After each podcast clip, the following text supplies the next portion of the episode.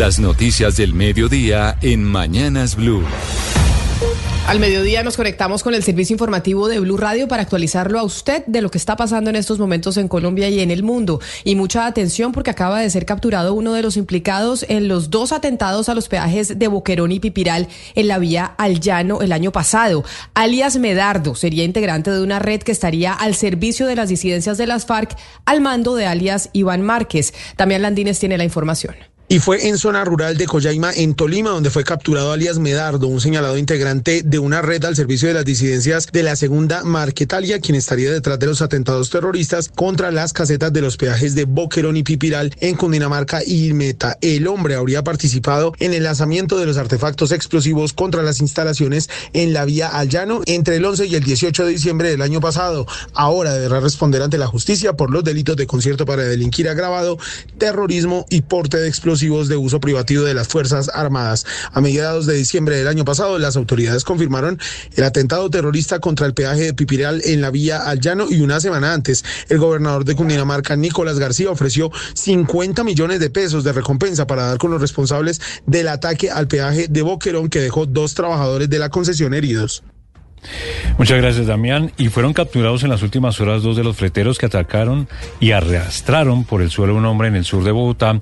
Los delincuentes le robaron a la víctima un total de 15 millones de pesos que había sacado minutos antes de un banco. Felipe García. La policía capturó en las últimas horas a dos de los responsables de atracar de manera violenta a un ciudadano en la localidad de San Cristóbal. Según la investigación, estos delincuentes le robaron a la víctima una suma de 15 millones de pesos luego de que los retirara de una entidad bancaria. Luego del atraco, la policía empezó un plan candado y justamente en medio de esos patrullajes, dos uniformados notaron la actitud sospechosa de dos hombres quienes al notar la presencia de los uniformados emprendieron la huida y dejaron abandonada la motocicleta en la cual se movilizaba. Luego de varios minutos de persecución, finalmente los atracadores fueron capturados. El mayor Aldemar Villamil es comandante de la estación de policía en San Cristóbal. Se logra la captura de dos sujetos, los cuales momentos antes habían hurtado a un ciudadano que había retirado 15 millones de pesos de una entidad financiera en el sector del 20 de julio. Estos dos delincuentes fueron puestos a disposición de la Fiscalía por el delito de hurto y llevados a una audiencia donde un juez les determinó medida de aseguramiento, es decir, fueron enviados a la cárcel.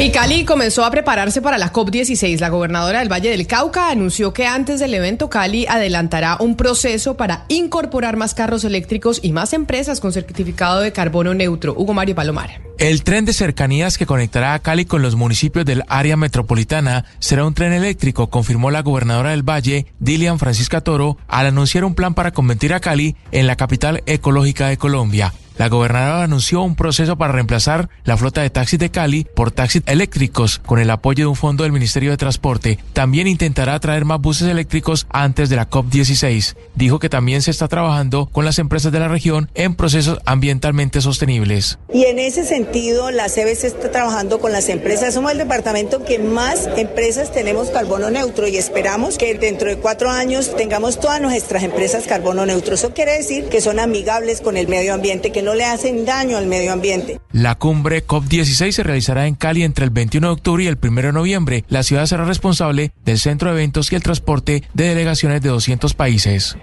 Y como hemos informado, el gobierno ya firmó varias resoluciones que dan luz verde a los operadores en Colombia para implementar la tecnología 5C, 5G. Ya pues las empresas ya están en funcionamiento, ya están poniendo en funcionamiento su red con esa tecnología para algunas ciudades en el país. Oscar Torres. Ayer en la noche el ministro de las TIC, Mauricio Liscano, firmó las resoluciones que autorizan a los operadores y ganadores de la subasta 5G a iniciar el despliegue de las redes en todo el país. Con esto, los cuatro operadores habilitados darán inicio a las labores que llevarán las tecnologías 5G a Colombia. Estas resoluciones notifican a cada operador ganador de la subasta realizada el pasado 20 de diciembre que cuentan con el permiso del uso del espectro necesario para introducir el 5G en Colombia. Los cuatro operadores adjudicatarios fueron Claro, la Unión Temporal Movistar Tigo y Telecol, este último un operador brasileño que ingresa al país como parte de este proceso.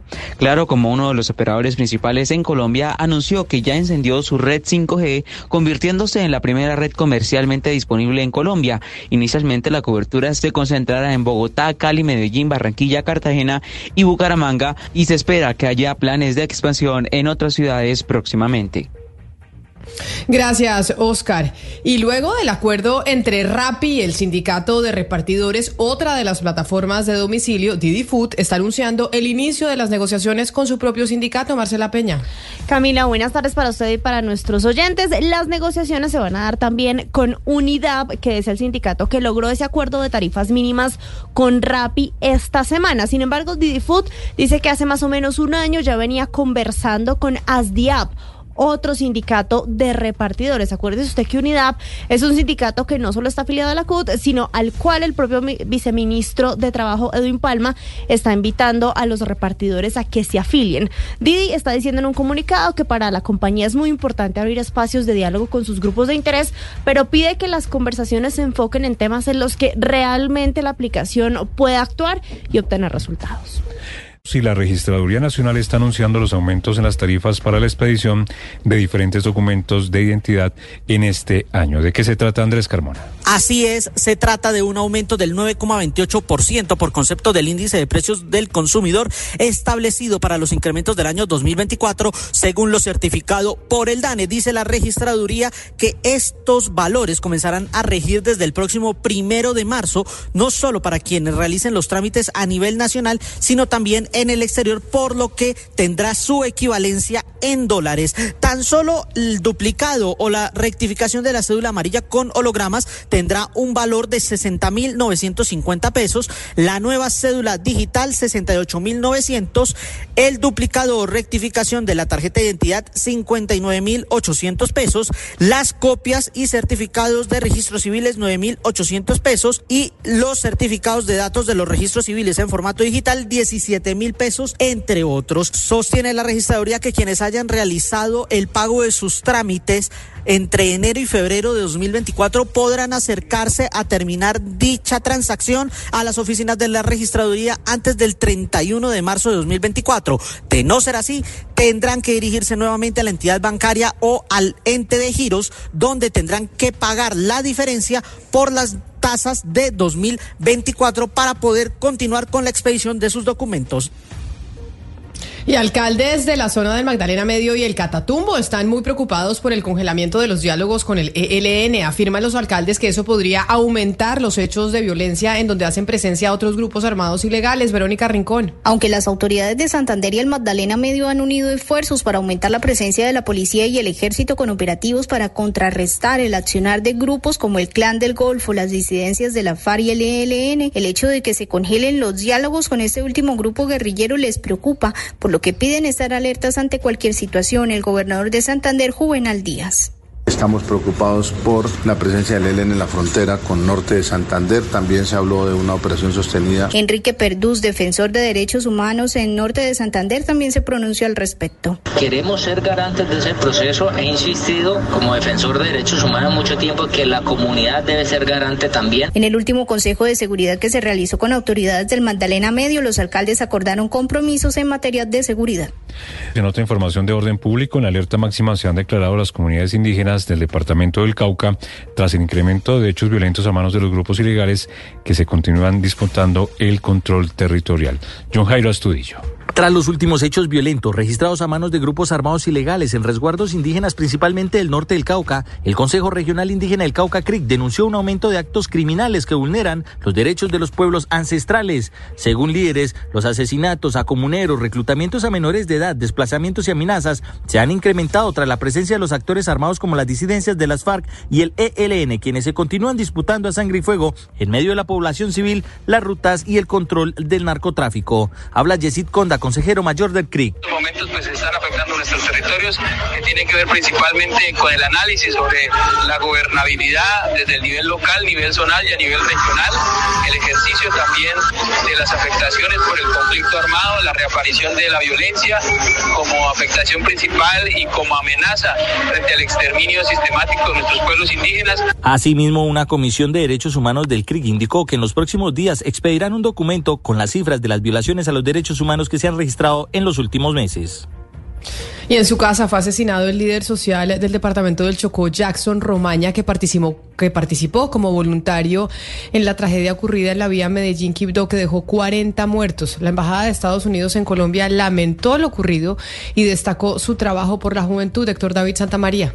La información que se ha entregado por parte de las autoridades advierte que hombres armados llegaron hasta la casa de Jackson Romaña Cuesta en el barrio obrero de Quigdó y le dispararon en repetidas ocasiones causándole la muerte dentro de la vivienda. Los vecinos del barrio señalaron que solo escucharon los disparos en, en la casa del líder, que era reconocido por su labor como voluntario de la defensa civil, entrenador de fútbol y promotor de la vida y bienestar de su comunidad. La embajada de los Estados Unidos en Colombia, a través de su cuenta en X, lamentó profundamente las asesinato de Jackson Romaña, miembro activo de la Asociación de Jóvenes Desplazados y del Comité de Defensa Civil de Chocó, y destacó su trabajo, quien le dedicó su vida a proteger a la niñez y a la juventud de la violencia y a promover la paz a través del deporte. Su valiente legado deja una huella imborrable. Además, la embajada envió su solidaridad a la familia y resaltó que los defensores de derechos humanos en Colombia merecen justicia por estas violaciones y garantías de protección para sus labores. Y gimnastas del norte de Santander lanzan un llamado de ayuda para poder continuar con sus entrenamientos, esto en el departamento de Antioquia, ya que en Cúcuta no tienen escenario para continuar con sus prácticas. Juliet Cano. Los gimnastas norte santanderianos se encuentran desde el año pasado en Antioquia realizando sus entrenamientos debido a que el Coliseo Eustorgio Colmenares se encuentra en reparaciones. Sin embargo, los recursos se acabaron y los gimnastas tendrían que devolverse a Cúcuta en donde no tienen coliseo y además en donde los implementos que usaban para sus entrenamientos están quemados. Jairo Cadena, presidente de la Liga Norte Santanderiana de Gimnasia. Como usted ve, el, el coliseo en este momento está en reparación el foso se quemó, no hay espumas. Entonces, devolverse sería eh, perder el trabajo que han realizado el profesor Jairo Ruiz con los muchachos. En este momento tenemos tres clasificados para Juegos Bolivarianos. Campeones como Josimar Calvo y Ángel Barajas, que se encuentran en este momento en el Cairo, se han sumado también a este llamado de ayuda, pues sus compañeros se quedarían sin un lugar para entrenar. La noticia internacional. Thank you. La delegada del gobierno en la comunidad valenciana, Pilar Bernabé, ha actualizado la cifra de muertos porque ya ascienden a 10 por este incendio de un edificio en Valencia, en España. No se descarta que pueda haber más víctimas mortales porque van a ser más inspecciones dentro de las ruinas. Eso sí, las autoridades confirmaron que ya no hay más desaparecidos. Las 10 personas que estaban eh, buscando y que constaban como desaparecidas ya corresponden a estas 10 víctimas mortales que estamos informando. La Unión Europea ha ofrecido ayuda a España por el incendio, mientras que la alcaldía de Valencia aseguró que ya han realojado a 105 personas que perdieron todo por este incendio. La noticia deportiva. La noticia deportiva llega desde Medellín. Atlético Nacional se pronunció y lo hizo oficial. John Jairo Bodmer no es más el técnico del equipo verdolaga. El verde paisa por medio de un comunicado manifestó que John Jairo Bodmer presentó su renuncia por motivos de seguridad y es que su familia recibió amenazas. Bodmer no renuncia por los resultados, ya que el entrenador contaba con el respaldo de la Junta Directiva. En el comunicado Atlético Nacional no solo resaltó las cualidades personales y profesionales de Bodmer que trajeron un título al equipo, la Copa Colombia en el 2023, también afirman que el deseo del equipo era continuar su relación laboral con él. Los números de Bodmer frente a Nacional fueron los siguientes, dirigió 22 partidos, ganó 8, empató 4 y perdió 10, un rendimiento del 42,4%. Por ahora Nacional no ha comunicado quién será el reemplazo de Bodmer ni quién dirigirá el partido de este domingo frente a la Equidad en Bogotá. Las principales tendencias en redes sociales. En tendencia la tierna foto del técnico de Liverpool, Jorgen Klopp, con el papá del colombiano Luis Díaz, el señor Mané Díaz. A través de redes sociales, los fanáticos han compartido y comentado esta foto en la que se les ve a los dos sonriendo. Y es que fue publicado por el mismo Mané Díaz en Instagram con una descripción que muchos calificaron de conmovedora. Escribió, y abro comillas, con mi amigo Jorgen Klopp, felices para siempre. La fotografía ha desatado cientos de comentarios donde los usuarios destacan la unión que hay entre el técnico alemán y la familia de Luis Díaz. Estas y más tendencias en blurradio.com. Thank you.